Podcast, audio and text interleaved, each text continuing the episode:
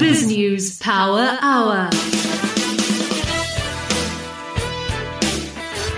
Yeah, we are now into the second half of November. Would you believe it? 2021 is almost a thing of the past. Cracking show that we've got coming up for you today. We're going to be talking about a story that is uh, causing quite a lot of waves published on Biz News this morning by our most recent partner, Martin Welz, doyen of South African investigative journalists. He had a look at court papers uh, where South African Revenue Services is suing Angelo Agrizzi. Now, I guess anybody who's followed the Zondo Commission will know all about Agrizzi. He's the rather large fella who uh, was the very first and most famous of the whistleblowers. Almost got the Zondo Commission into the uh, national uh, discussion. Well, he's being sued for 230 million rand, including the assets that he took offshore to Italy. But there's a heck of a lot more to this story than might meet the eye. That's coming up in a moment.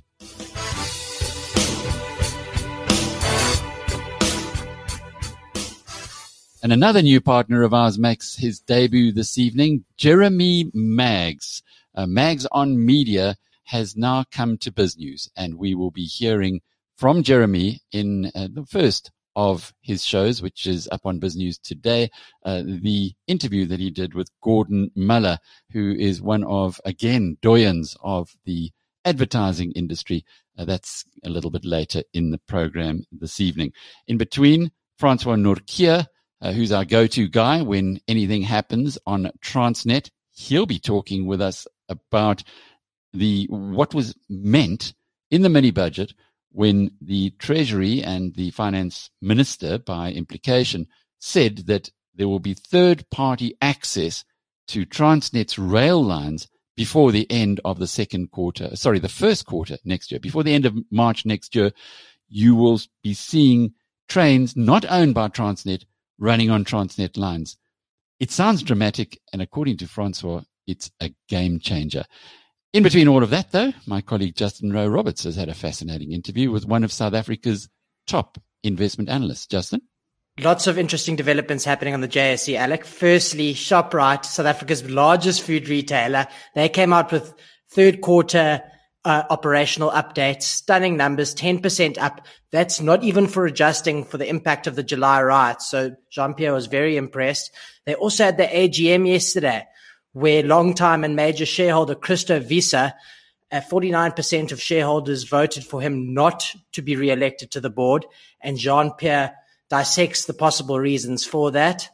Also, just slow down there. 49, 49% of shareholders say we don't want you, Christo Wiese, who's the controlling shareholder, to even be on the board of directors. Wow. Exactly. And Jean Pierre points to um, transactions within the board, related party transactions that have occurred over time. And he says enough is enough. So Jean Pierre sort of agrees with the 49%, which I found very interesting other interesting talking points. Naspers and Prosus came out with earnings guidance today. Big discrepancy in the earnings per share and the headline earnings per share number. Jean Pierre unpacks that for us. And then Transaction Capital, very impressive company with two crown jewels now, that being SA Taxi and We Buy Cars, as uh, another company that Jean Pierre rates highly. And he goes through that in greater detail. It's a very interesting point about South African companies, some of the big ones which are controlled by individuals who have a very small shareholding. Richemont, Johan Rupert's got 9%, but effectively, because of structures, he controls the group. He controls over 50% of the votes. Koos Bekker at Naspers has a tiny uh, a relative economic interest in the country, in the company, but because of the vo- the voting structure, he controls that company. And I guess it's something similar here with uh, Christo Wiese on Shoprite the shareholders of ShopRite have said enough is enough with the related party transactions. Jean Pierre says that Christo Wiese has made hundreds of millions through these transactions, and he agrees with shareholders on voting against the resolution in terms of him being re-elected to the board. There's pressure on Jared Neves right now, our colleague who uh, looks after the data for us on uh, the Biz News Power Hour and lets us know what the Biz News community have been reading, uh, watching, and listening to. Thanks, Alec. Uh, here are the most accessed stories on the BizNews platforms. On our website, biznews.com, Martin Welz now SARS attacks Agrizzi, the curious tale of Bosasa's whistleblowers, 230 million rand tax bill, luxuries in the detail, that's Asif Mohammed on Rupert's Richemont, and Fortuner Fighter is hugely underrated, that's a review of the Mitsubishi Pajero Sport, were among the best read articles. On BizNews TV on YouTube, yesterday's flash briefing, a glimmer of hope for SA, Alec Hogg's post-budget insight, and inflationary pressures are ominous for growth stocks. That's an interview with Piet Viljoen are the most watched videos. And lastly, on Business Radio on Spotify, yesterday's Power Hour, South African author Damon Galgut on winning the prestigious Booker Prize, and Charles Savage on Easy Equity's roaring success are the most accessed podcasts. BrightRock believes that with every change in life comes opportunity, and the markets aren't any different. The daily movement in the markets means change for us all, sometimes small, sometimes big. This daily market report is made just for you by BrightRock, the first ever needs matched life insurance that changes as your life changes. Well, indeed, it does change as your life changes. Nadia Swart has got the latest headlines, which could be changing our lives, Nadia. Here are today's news headlines. South Africa's hospitality industry says the government needs to look at all the options it can before reintroducing damaging lockdown regulations. FedHasa, the National Trade Association for the Hospitality Industry, pointed to the government's recent decision to extend the national state of disaster to the 15th of December 2021 as a point of concern ahead of the busy holiday season. As an industry, we are not insensitive to the fact that balancing lives and livelihoods is an impossible task, and we understand that sacrifices have to be made. However, hotels and restaurants are not just a non-essential lifestyle activity which can be switched on and off to stem the spread of COVID, said Rosemary Anderson, FedHasa's national chair. Unlike many other sectors, the hospitality sector has largely borne the brunt of changing lockdown regulations, despite putting in place stringent health and hygiene protocols, she said. And the DA's coalition ambitions in Johannesburg and Tshwane remain shaky and unclear. Giving an update on the party's coalition talks on Tuesday, DA leader John Steenhuisen said it spoke to multiple parties but had not sealed any deals. A meeting between the DA, FF ACDP, Patriotic Alliance, IFP, and UDM took place on Monday in Johannesburg, in which there was a discussion on coalition principles, and another meeting is scheduled for later this week. But things look bleak thanks to the Patriotic Alliance's partnership with the ANC in Johannesburg. Steenhuisen said that the prospects were better in Tshwane. The DA, FF Plus, Action SA, ACDP, and COPE have enough numbers to make up the 108 seat majority needed to run the city, he said. And the Cricket World Cup will return to South Africa for the first time since 2003 when the 50 over showpiece comes around again in 2027. Like the 2003 edition that was won by Australia and where the hosts bombed out in the first round, the tournament will be co-hosted by South Africa, Zimbabwe, and Namibia. Cricket South Africa's acting chief executive officer, Pholetsi Moseki, said it was important for the World Cup to come to Africa for the growth of the game. And now it's to my cousin, my colleague Justin, for the market report. Thanks, Nods. The JSE All Share Index was up near the 71,000 level. In the currency markets, the rand was stronger against all the major currencies to 15 rand 25 cents to the dollar, 20 rand 51 cents to the pound, and 17 rand 33 cents to the euro. Gold is up at $1,871 an ounce. Kruger Rand will cost around 30,000 Rand. Brent crude is steady at $82 a barrel, and Bitcoin is trading softer at 920,000 Rand per coin. In the financial news, global media group and technology investor Naspers has flagged an up to 12% fall in headline earnings per share for its half year to end September, weighed down in part by higher finance costs. Headline earnings per share, a key profit measure in South Africa, is expected to fall by five by between 5 and 10%. Naspers said in an update that basic earnings per share will rise more than sixfold following the group's 2% stake in Tencent in April. This brought in $12.3 billion.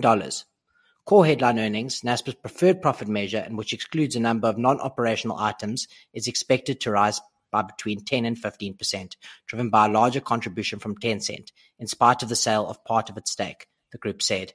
Part of the decline in headline earnings per share was due to a decrease in the contribution of fair value gains by associates, Naspers said, referring to changes in how an asset is valued. In a separate statement on Tuesday, Prosus, the Amsterdam-listed counter internet counter arm of, of Naspers, said headline earnings per share could fall, fall as much as 7%, also citing finance costs and not going into details. It's quite interesting that 2% sale or 2% of Tencent that was sold by Naspers. At the time, you recall, there were many asset managers who said, unbundle it. Don't sell just 2% or sell lots more. I'm sure Naspers were wishing today uh, that, uh, given what's happened to the share prices, that they'd done that. Yeah, the Tencent share price is down around 40%. So I think that would have been the prudent call to make. And um, yeah, many, many investors and Bob van Dijk must be having a hard look at themselves. This daily market report was made just for you by BrightRock, the first ever needs matched life insurance that changes as your life changes. Today is Tuesday, November 16th, and this is your FT News Briefing. The COP26 climate conference might be over, but energy developments are still changing the business world. First, the use of new plastic has peaked as global brands shift to recycled packaging. And the price of U.S. coal, well, that hit a 12 year high yesterday. Plus, Royal Dutch Shell says that it's going to make the UK its sole headquarters. The move could help the oil giant reach its climate goals. The pressure on these guys to change is getting more and more intense. I'm Marc Filippino, and here's the news you need. The world's biggest brands are using more recycled plastics, especially for packaging. And the use of virgin plastics, that's new non-recycled plastic, has hit a peak and is set to decline. That's according to a study from the Ellen MacArthur Foundation. The UK nonprofit collected data from 65 companies, including Nestle, PepsiCo, and Unilever. It concludes that by 2025, businesses will have cut the use of non-recycled plastics by almost a fifth compared to 2018. The foundation is calling for a global agreement on plastic pollution to push forward regulation and investment. Several of the companies they studied are also on board with the move.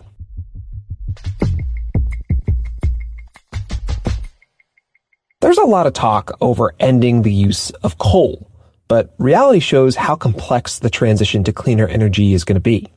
Right now, power producers are using more coal, and U.S. coal prices have jumped to their highest level in more than 12 years. Our U.S. energy correspondent, Miles McCormick, has more. There is a confluence of different factors. So on the demand side, you've got electricity demand surging back up after the COVID related shutdowns. um, you've got an increase in exports. But most importantly, you have, as a result of high natural gas prices, a lot of US power generators switching away from gas fired units to coal fired units. So demand for coal as a result of all of those factors is surging. And then on the flip side of the equation, the supply side, because there's been this shift away from coal in recent years with facilities being shut down and companies investing less in mining, the industry isn't able to ramp up quick enough. So it's become quite supply inelastic. So as a result, you've got a lot more demand, supply unable to keep up, and therefore prices are surging. Miles, do you see the use of coal continuing to rise? Potentially. So it really comes down to how cold the winter ends up being. If, if we do have a particularly cold winter, then demand for coal will, will keep going up and it's just going to add to the already kind of inflated energy prices that we have at the moment. What does this mean for the long term efforts to move away from coal? Isn't the trend for companies to do that? Well, yeah, it absolutely is. And the reason for that is that coal is effectively the dirtiest fossil fuel. It emits significantly more carbon dioxide than natural gas does, for example, in, uh, in the production of electricity. So in the short term, it means more coal is going to be burnt. Emissions from the power sector are probably going to go up in the US this year as a result, but it doesn't change the overall narrative, which is a general shift away from coal. We've had a load of retirements over recent years, and in the long run, natural gas is what a lot of producers are switching to. So after a resurgence this year in coal-fired production, we're probably going to revert to the mean next year and see a continued decline in coal-fired power in the US. Miles McCormick is the FT's U.S. energy correspondent.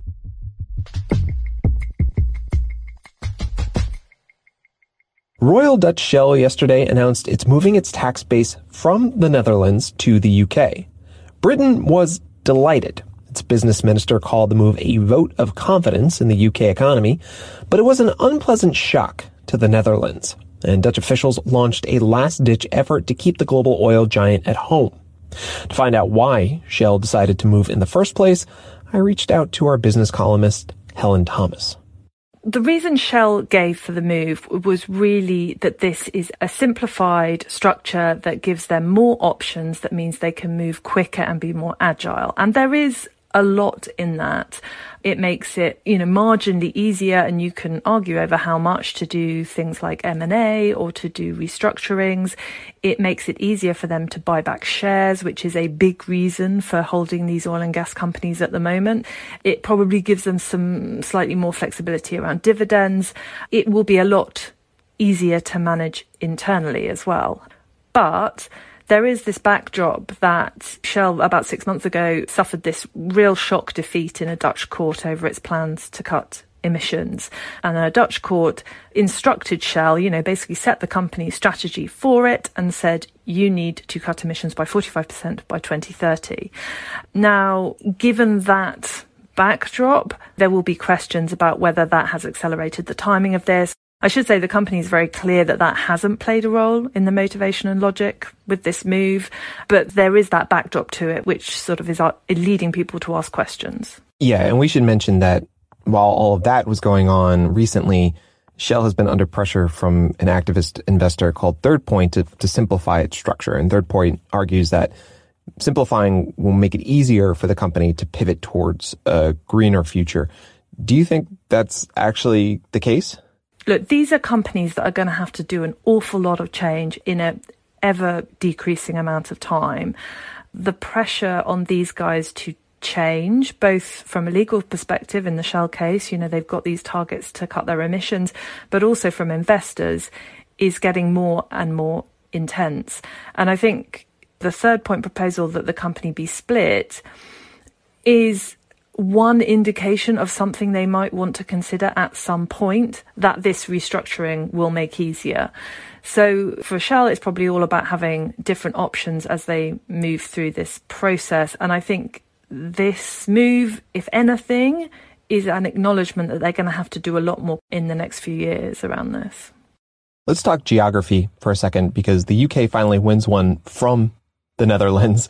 They've been losing a lot of financial institutions from the city to Amsterdam recently because of Brexit complications. And Britain's business secretary actually welcomed the move as a vote of confidence in the British economy. Is it? I mean, yes, at the margin, but you know, I mean, I think it's interesting because there is definitely a political question coming up around this sector in that you know, the UK wants to be a leader in terms of tackling energy transition and getting to net zero. An oil field called Cambo, which is off the coast of Scotland, is is coming up for approval. Um, you know, that is going to be very controversial. Shell has a stake in that field. So there are going to be questions that the government is going to have to address around development of new oil and gas that isn't getting any easier. So there's a lot of complicated issues coming down the pipe. Helen Thomas is the FT's business columnist. You can read more on all of these stories at FT.com. This has been your daily FT News Briefing. Make sure you check back tomorrow for the latest business news.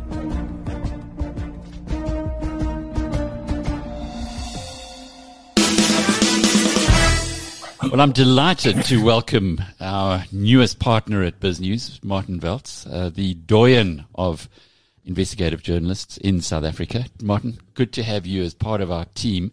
And your debut piece for BizNews today, you somehow found out that SARS is suing Angelo Agrizzi, uh, the most famous of the people to appear before the Zondo Commission, for 230 million rands. Most people know you from Noseweek and the, and the work you've done there. And before that, uh, the Sunday Times, Sunday Express, uh, Report, feels like you've been part of our lives forever. But where does an investigative journalist get this kind of information from? I, I think maybe it comes from my background in the legal profession, which was very long ago. But I've long ago learned that one thing attorneys or lawyers are not supposed to do is gossip. But one thing the attorneys definitely do is gossip. so I learned that uh, from a from a it's a legal source that there was an interesting case in the Pretoria High Court that had just been filed. You've clearly spent a lot of time looking through the court papers of both sides, SARS and and Agrizzi, and uh, well, his response to this enormous claim of taxes of 230 million. How long does it take to work through all this stuff? It, it takes longer than I'd like to admit uh, because a, a, lot of the time uh, they are insiders writing about something they know all everything about, and I, as the first time reader, know nothing, or I work on that assumption. So we've got to try and find those elements that are of wider interest. And really to say, we're not there to decide the case, we're not there to canvass every detail, but we can give you some of the more important points. And I think there are very important points in this case. Uh, all sorts of issues arise which are of interest. First of all, we are reminded the immense powers that the receiver of revenue has. Uh, if he decides you owe him money and he chooses or he thinks that you might be disposed to getting rid of your assets or whatnot, he simply grabs them. He comes for you and he says, you know, pay now, talk later. So you can contest the claim, but you first pay and then you contest the claim. Now there are ways around that, and that's part of this this court application. Is uh, Agrizzi is coming back and say, yes, well, but it's not reasonable. You're going to do me untold harm because you want more, more than my entire estate. You're going to, you know, take my home, my car, my everything else. And then you could take a year or two or three to finally decide whether I actually owe you this money or not.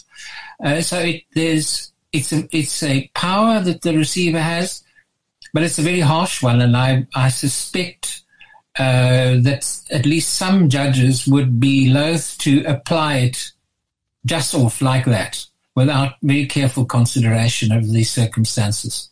The other issue here, which was of great interest to me, and maybe is not as fully canvassed in our story as I would have liked in retrospect, and that is there is a regulation, um, law related to the uh, Zondo Commission which says you can't be prosecuted on the basis of any evidence that you lead or that arises from evidence that you lead. Now that's that's criminal con- uh, uh, prosecution, and in this case, Agrizzi is being prosecuted. In fact, he's been arrested twice, and they're two separate cases. Uh, so I, I don't know how they're going to get around that particular provision. But the other thing is, I think everybody thought, well, a whistleblower is, will be rewarded for his honesty and whatever, that he won't be prosecuted. But it didn't say he won't be taxed. And the tax man is as frightening as, as the cops. So, um, yeah, that's so there are many very interesting elements to this story. Agrizzi, the time he was most visible in the public eye was when he was giving that riveting testimony to the Zondo Commission. Almost got Zondo into uh, the daily discussions. What's he been up to since then? As you say, he's been arrested a couple of times. Is he walking free at the moment? Does he still drive his Ferraris? Well, it emerges from these court papers, but a lot of evidence is evident in this case because both parties give background. And so uh, the receiver of revenue says that he has found uh, offshore bank accounts and offshore property. Uh, Agrizzi answers that's not news. I applied for the certification from the receiver of revenue and from the Reserve Bank to transfer my permitted amount of money abroad. I bought a house. I, am Italian. I bought a house in Italy, which I'm going to run as a B&B, and I bought a car. But that entailed he and his wife between them transferring out of the country 22 odd million. 10 million rand each plus 1 million travel and whatnot allowed. So they took the maximum they could take. Um, then the receiver notes that because the receiver wants him to repatriate his foreign money. That's the that's the argument here, which is another, you know, one lawyer is being cleverer than the other because we don't have a tax agreement with Italy, so we can't collect tax, South African tax in Italy. But what we can do is get a court order here saying you ought to bring your Italian assets home here and then we'll tax you. You know, so it's, it's again a bit of an argument there as to which prevails. Um, but in any case, uh, the, the receiver says he must bring the foreign assets back because his local assets, he, he had uh, four or five fabulous motor cars.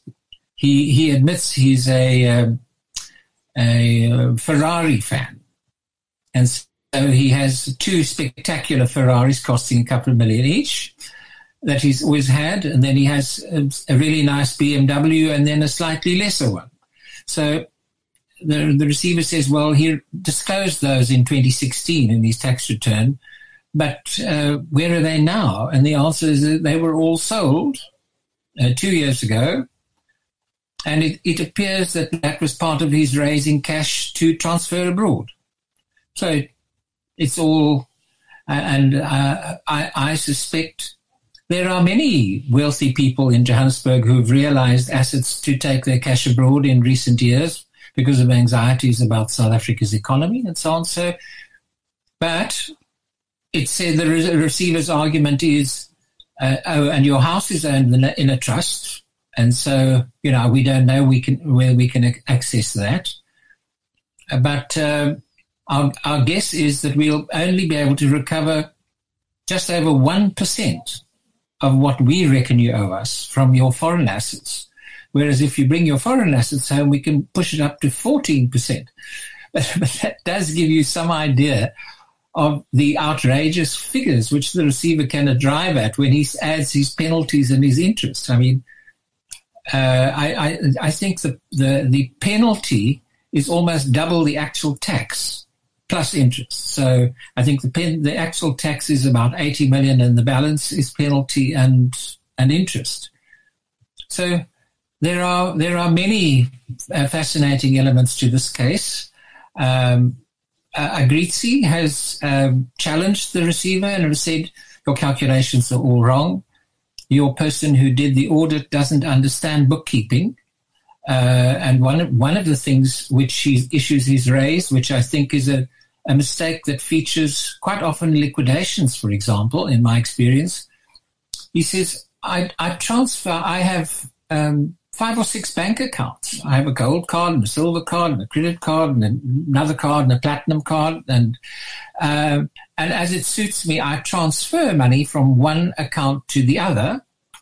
But the receiver has on each occasion seen it as an amount coming into one of his accounts without taking into account that it's in fact coming from another account. So he's being double invoiced, as it were. He's being counted twice on all these figures. And he says if you actually work out these transfers from one account to the other, the, the tax owed is almost nil. So I, am sure there are many arguments that remain, but he says he wants these to be considered, and he sent in a submission of a couple of hundred pages from his tax consultant. And now the receiver has taken a bit of fright and said we can't answer straight away. We'll only come back with our answer at the end of February next year. So it's a question are they going to hold off with their application? We don't know. It hasn't been heard yet. Or, or are they going to pursue his bringing back everything, even though they haven't a final decision on what he actually owes? How does business empower our nation? By bringing produce to our tables, giving us technology that connects us, hospitals that care for us, and the tools that shape our cities and by backing the next generation of business owners. That's why South Africa banks on business. Business banks on us. Standard Bank. It can be. Standard Bank is an authorized financial services and registered credit provider. T's and C's apply. I'm Justin Roberts of BizNews, and with me today is Protea Capital Management founder Jean Pierre Verster Shoprite came out with a quarterly update and they hosted their AGM yesterday. Let's start with the quarterly update. If I'm not mistaken, they didn't adjust for the impact of the civil unrest in July during the period and still managed to impressively beat the numbers from the prior period. What was your take? Hi, Justin. Yes, correct. I think uh, a strong quarterly update from uh, ShopRite.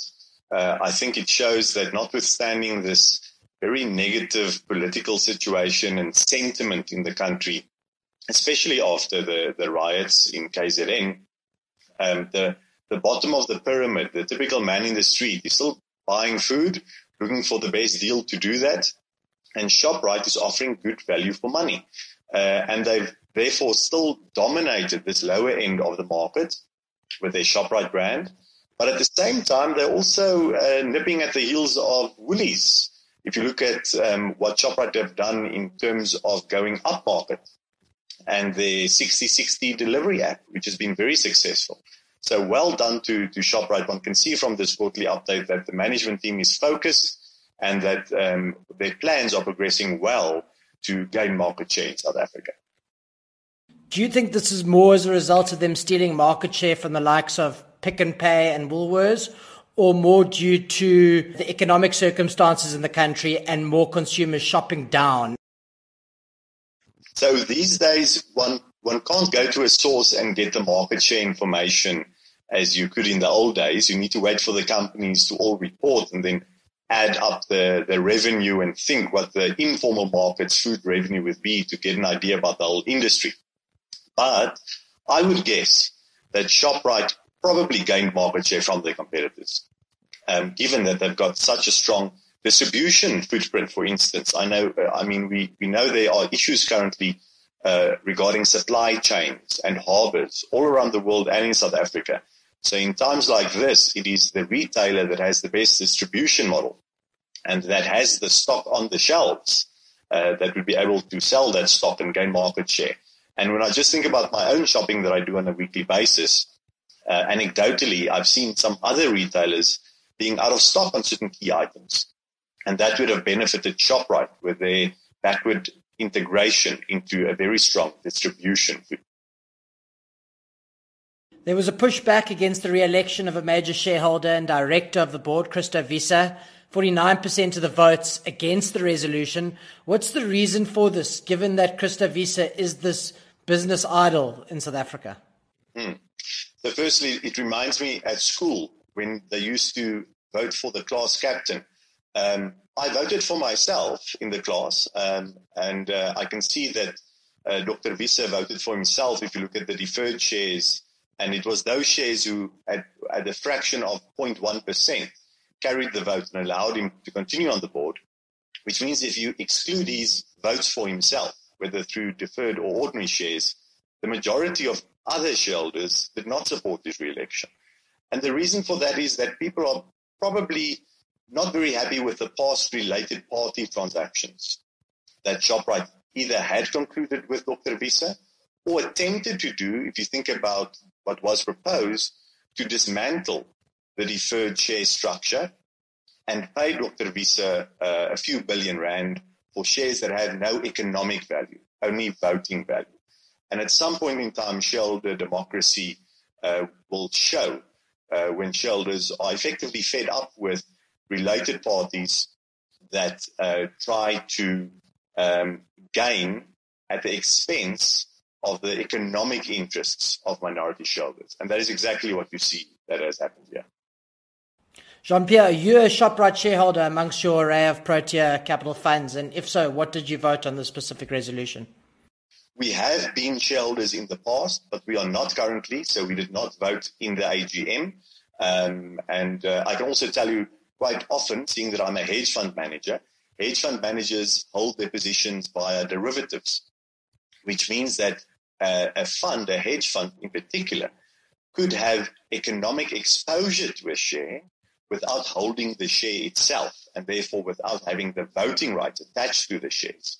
Which is another reason why, for instance, you see a lot of AGM show that not all shareholders have voted. And that's because a lot of shares quite often are held by nominees, including investment banks, um, that don't vote the shares because they don't hold the economic interest. Um, so at the moment, and for this AGM, ShopRite Protea did not vote. Naspers and Prosus came out with earnings guidance today. The primary indicators of performance being earnings and headline earnings. There was a huge discrepancy between the two numbers. Why was that? Mm.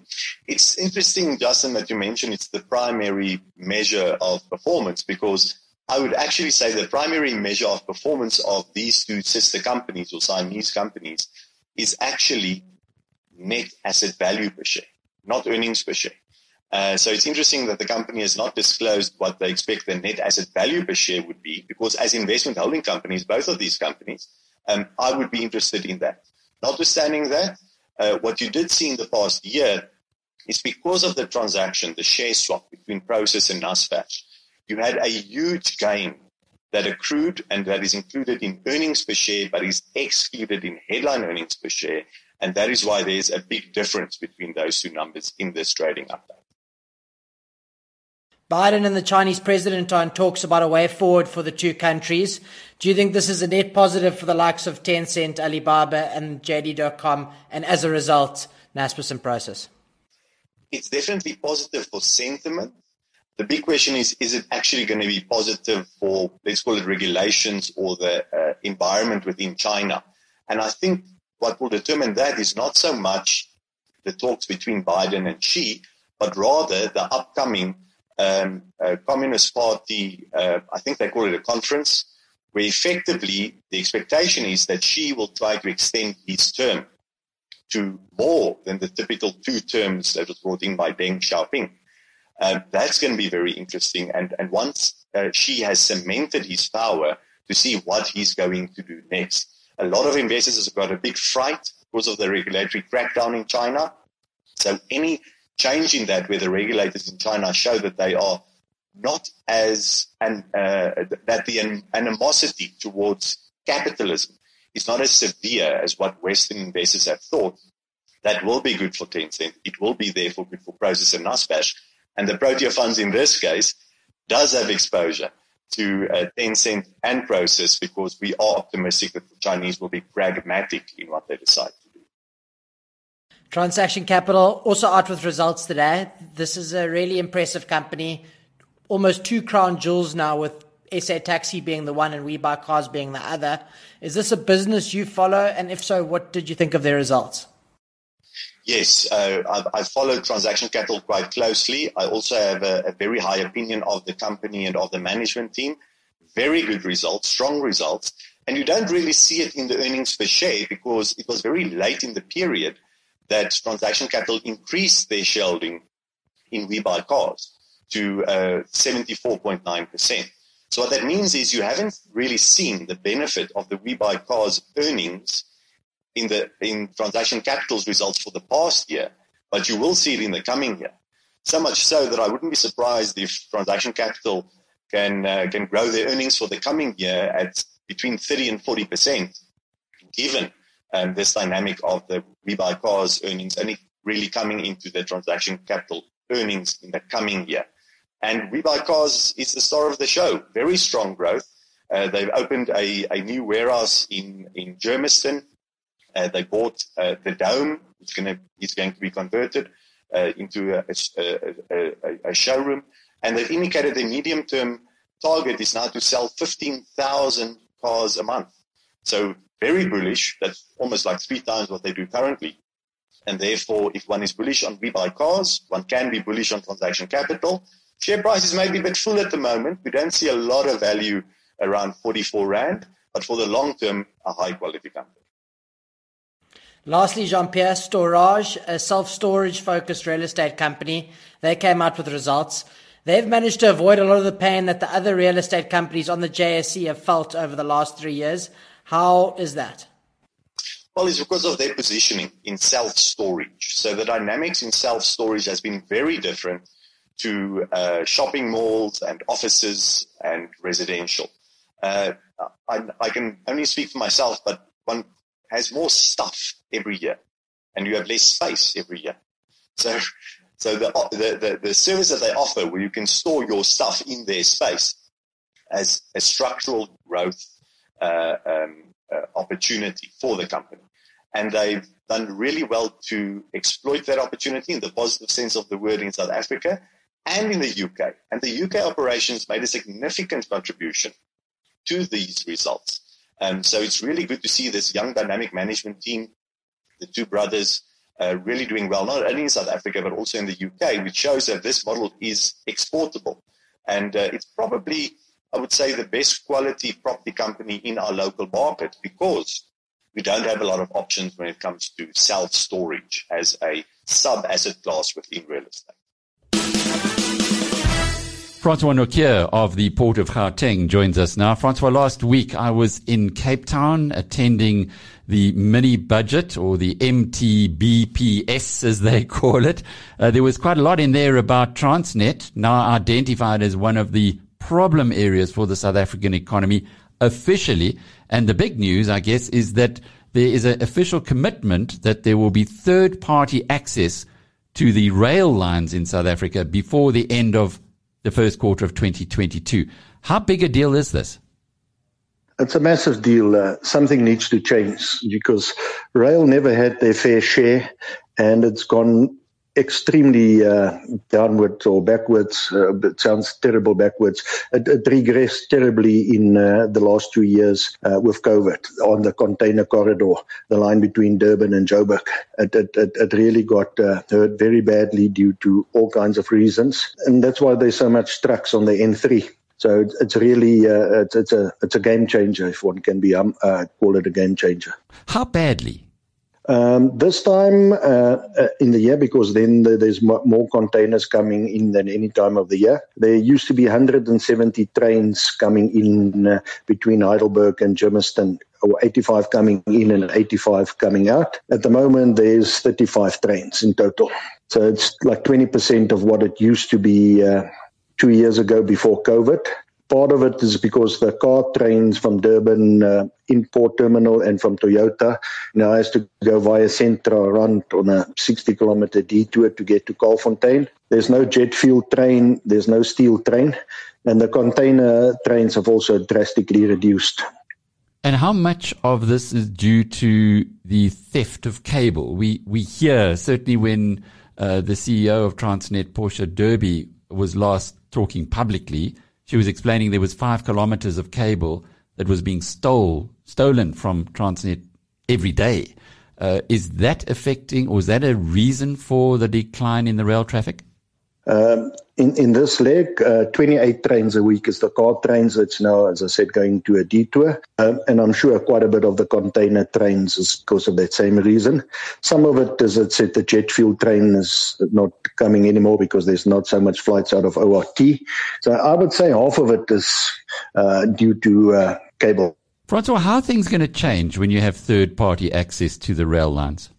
Oh, I think it's going to change. It's going to be that uh, shipping line or an operator gets a pier in Durban, like Heathrow's got terminal four, uh, BA's got terminal four at Heathrow, and they'll pick a terminal in, in somewhere in Gauteng, and then it will be hub to hub or port to port, pier to uh, terminal or something like that. So if you want to have your stuff in the port of Gauteng and MSC or COSCO runs the, the, the terminal in the port of Gauteng, then you'll have to take a ship that offloads on their pier in Durban. And that will cut out the choice because at the moment, uh, the, the, the, the, the containers come on the ship, and then if it goes to train, it goes in a heap, and then they wait for the train to City Deep, and then they wait for the train to Pretcon, and then they wait for the train to Kascon, and the stuff must be stacked and packed and whatever.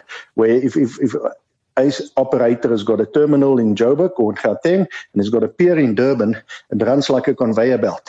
So then it goes from the ship to the train stack on the train when the train is available. there's not five choices. You don't have to wait, find the right container for the right train. It runs like a conveyor belt, like the coal now runs, like the steel now now runs. Like Sishen Saldanha line, then you'll have a, a, a Port of Gauteng to Pier 2 in Durban uh, line or uh, conveyor belt. Everybody will share the line. But uh, the, the operator of Pier 2 in Durban Harbour will have the port of Gauteng and uh, he'll run his own, her own or company's own train. And uh, it will be much more efficient because there's not five different options and stacking and packing and deciding which one must go where. That, that It just works much more efficient if it's, it's like a water pipe. It's not uh, multiple choices. And uh, clearly the bottleneck uh, that you've discussed now, it, it's obvious if you've got one operator that isn't that efficient. However, if you have many operators, that bottleneck would disappear. But what benefit is that to the country? Transnet will only own the line, and then the, the operators will run their own trains on this Transnet line. Transnet will become like the the N3 toll concession. They own the road, they own the, the rail, and everybody that wants to run their own trains on this line runs it. So the, the benefit to the country is that rail becomes competitive. And then Durban Harbour works because Durban Harbour can't work efficiently just with roads. Durban is congested. Those roads around Bayhead Road is impossible. If you want this country's logistics to work and logistics costs to be cheaper, Durban Harbour needs to be working properly. Everybody has now accepted Durban Harbour as the import export main point in South Africa.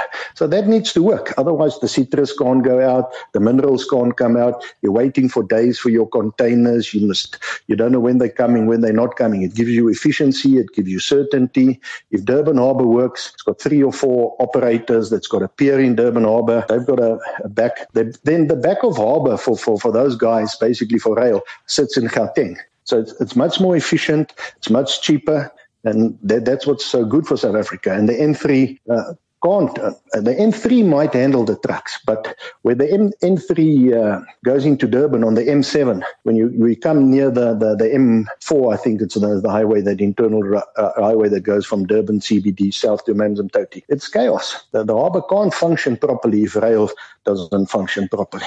My colleague uh, Clive Eckstein was telling me about a farmer that he knows very well who grows blackberries. And he says that this farmer, because he was unable to get the blackberries to market, was having to lose something like 30% of the crop.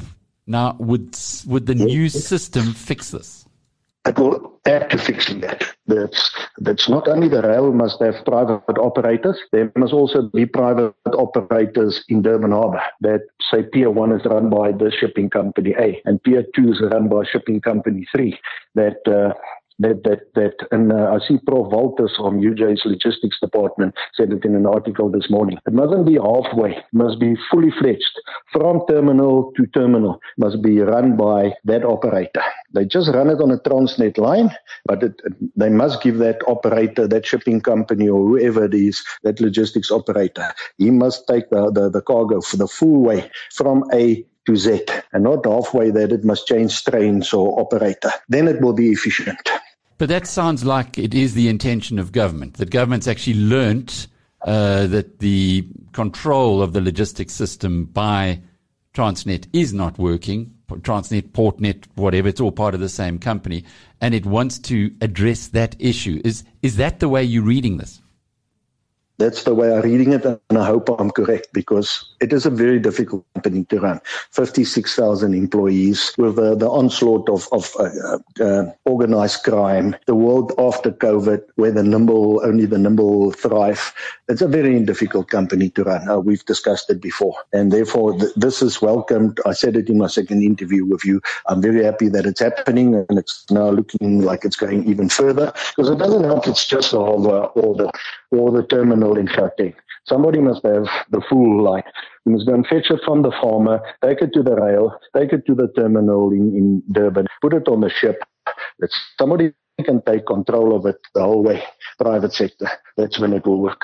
You're very close to all of this, Francois. With a freeing up or a efficient logistics system, how much wastage are we seeing in the system right now? Must be massive, Alec. You see the truck standing for 12 hours, 16 hours outside Durban uh, Harbour, trying to get in, waiting for a slot. There, there's massive wastage. With that being cut out, and, and then having a, a, competitive rail that makes Durban Harbour more efficient. You know, the World Bank has shown that Durban Harbour is one of the most inefficient ports in the world. I can't put a figure to it, but uh, uh, worldwide uh, logistics cost is about 10% of, of the cost of goods sold. In South Africa, it's 13 to 14%. I think it can drop 1% of that, so bring us closer to the world standard of 10%. New audience measurement figures for radio are out from the Broadcast Research Council. So here's the question. How should you be spending your marketing budget on this platform?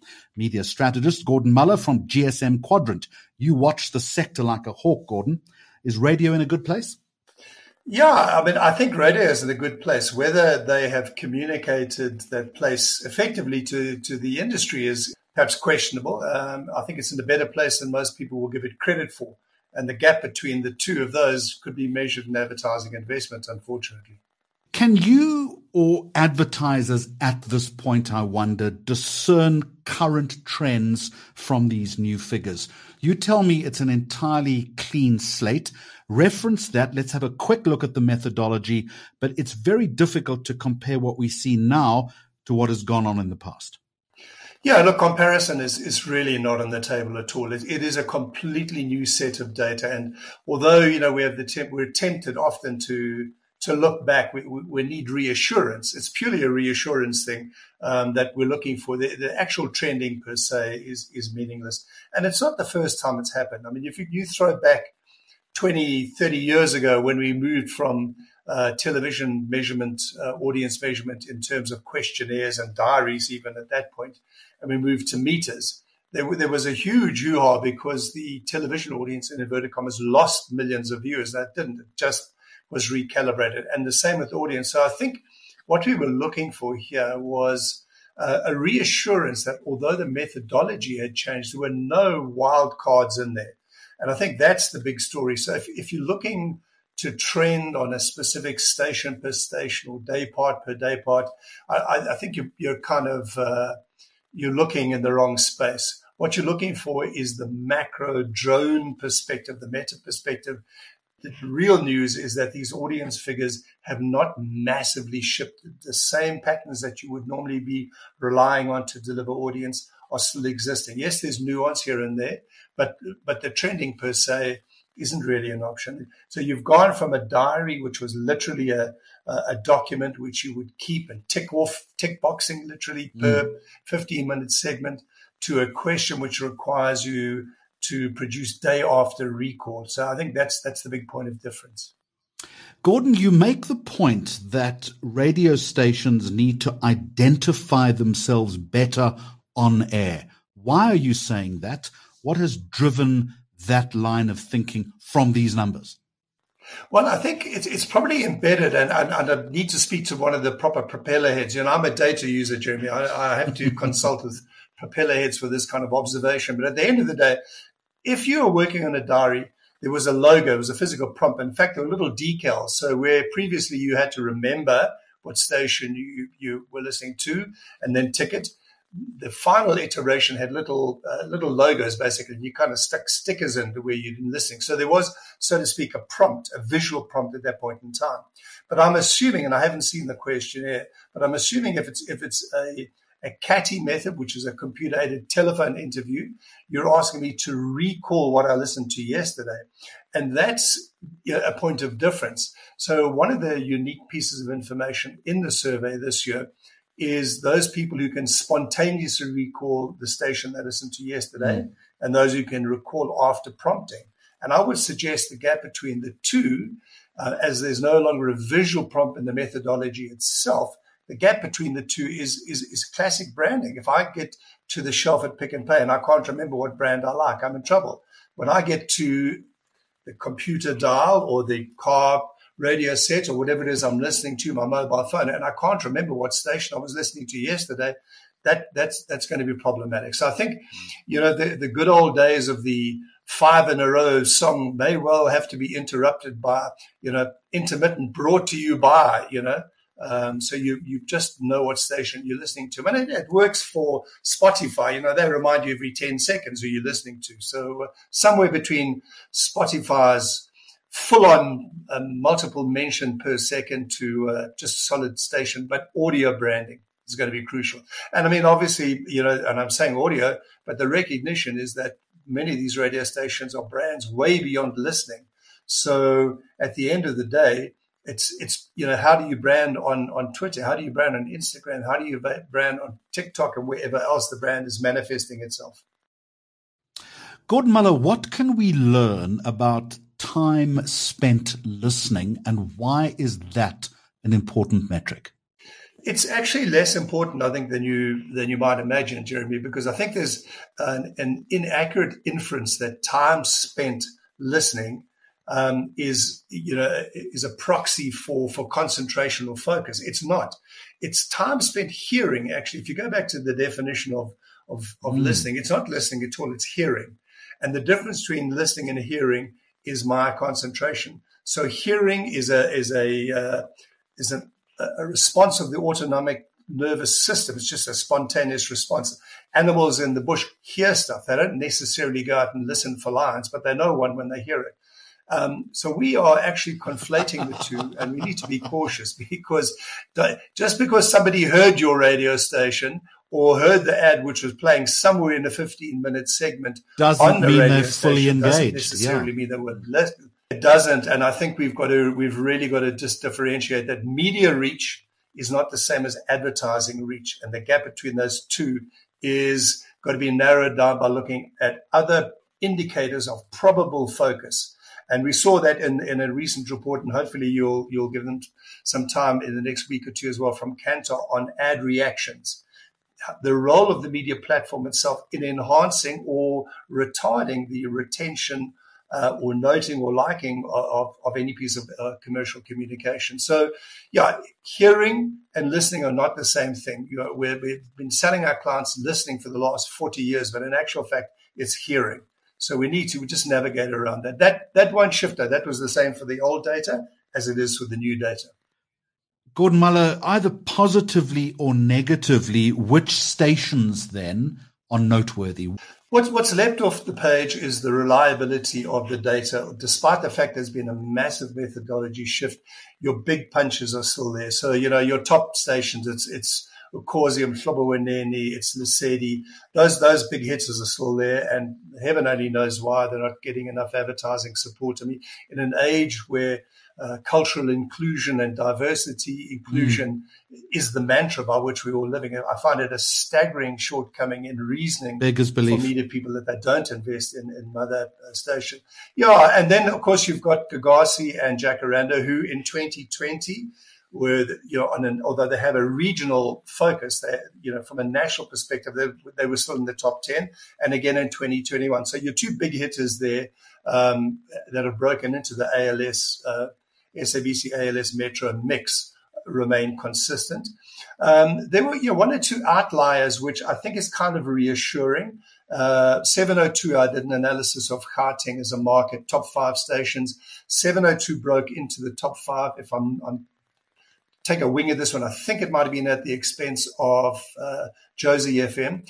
And I think, you know, so what you're looking for very often when you interrogate numbers as a media planner is, is logic. I like to look out the window and see that the stuff out the window looks the same as the stuff on my computer screen. So with the complete reconfiguration of 702, I think you could tick that box and say, well, then guys, that, that seems to have worked. Just a final one, uh, Gordon Muller, and very quickly, if you don't mind. Uh, a media planner, a buyer, a strategist sitting and engaging with our conversation uh, today. What advice would you give them? What should they be looking out for in these new numbers? Well, I think what you should be, be looking for is, is a partnership with you know, on, on what uh, the World Federation of Advertisers is calling the, the sell side and the buy side you know, there, there is an opportunistic uh, moment, you know, uh, kind of available right here where I can go into somebody who, in inverted commas, has lost listeners and put the boot into them, or the buyer side, the sales side could come to me and say, "Oh, look, our, our listenership has increased." But the, the the reality is, there's a real audience out there, and there's a measured audience. The real audience hasn't changed. What you paid 10 Rand for last week is the same as what you're paying 10 Rand for this week. So I, I, would really urge that there's, there's a responsible reaction to this. There's collaboration. Freeze the rates, freeze the rate card until this new reality manifests itself more clearly, at which point you can adjust rates up or down. So guys, you know, let's collaborate on this one. I mean, it, it really is a step in the right direction. The big news, of course, only comes in the first quarter of next year when we get to see some of the streaming data coming out of listener panels and maybe somewhere in the future, even passive listening devices. But for the moment, I would say just resist the urge to turn this into a bun fight, guys. It's a step in the right direction. We've asked for change. We've been given change. Let's embrace it, but let's not embrace it at the expense of either the buyer or the seller of the medium. And that is the state of radio in South Africa at the end of 2021. Gordon Muller, thank you very much for joining me. Well, thanks for being with us today, this Tuesday, the 16th of November. We'll be back same time, same place tomorrow. Please join us for more of the Power Hour then. Till then, cheerio.